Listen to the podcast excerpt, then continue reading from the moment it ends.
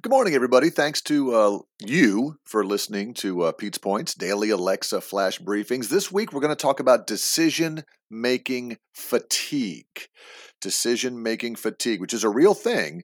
And what it means is all of you out there who make decisions every day, by the end of the day, four o'clock, five o'clock, six o'clock, eight o'clock at night, if you work a traditional schedule, you're exhausted, not for other reasons, but because you've made so many decisions. And that may mean that you don't make good decisions later in the day. So that's our lens this week. Our lens is all the decisions we make and what are some uh, tips that can help us minimize decision making fatigue. So stay tuned.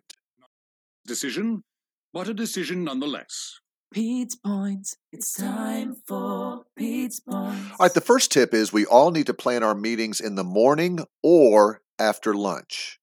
Now, again, you're you may be listening to that and going, Pete, after lunch is the worst time. After lunch, people are full and they're not good for me. I'm not talking about scheduling meetings. I'm not talking about that as our lens. Don't forget, our lens all of this week is decisions that we make. So think about it. You wake up in the morning, you make a decision to get out of bed or to hit the sleep timer, what you're going to have for breakfast, what clothes you're going to wear. Should you take the kids to school or make them take the bus? Which route to drive? So before you even get to a workplace, if you're not remote, you're making decisions. So the point is, if there are important decisions to make throughout the day, all the way up to and just past the lunchtime is the best time to do that because if you have to be in a four o'clock, five o'clock, six o'clock meeting making decisions, you may just go, whatever.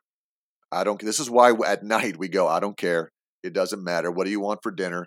I, I I could care less. So again, plan your meetings in the morning or at least right after lunch so you can make the best possible decision. Wise decision. That is correct. We'll have more tips about this all this week.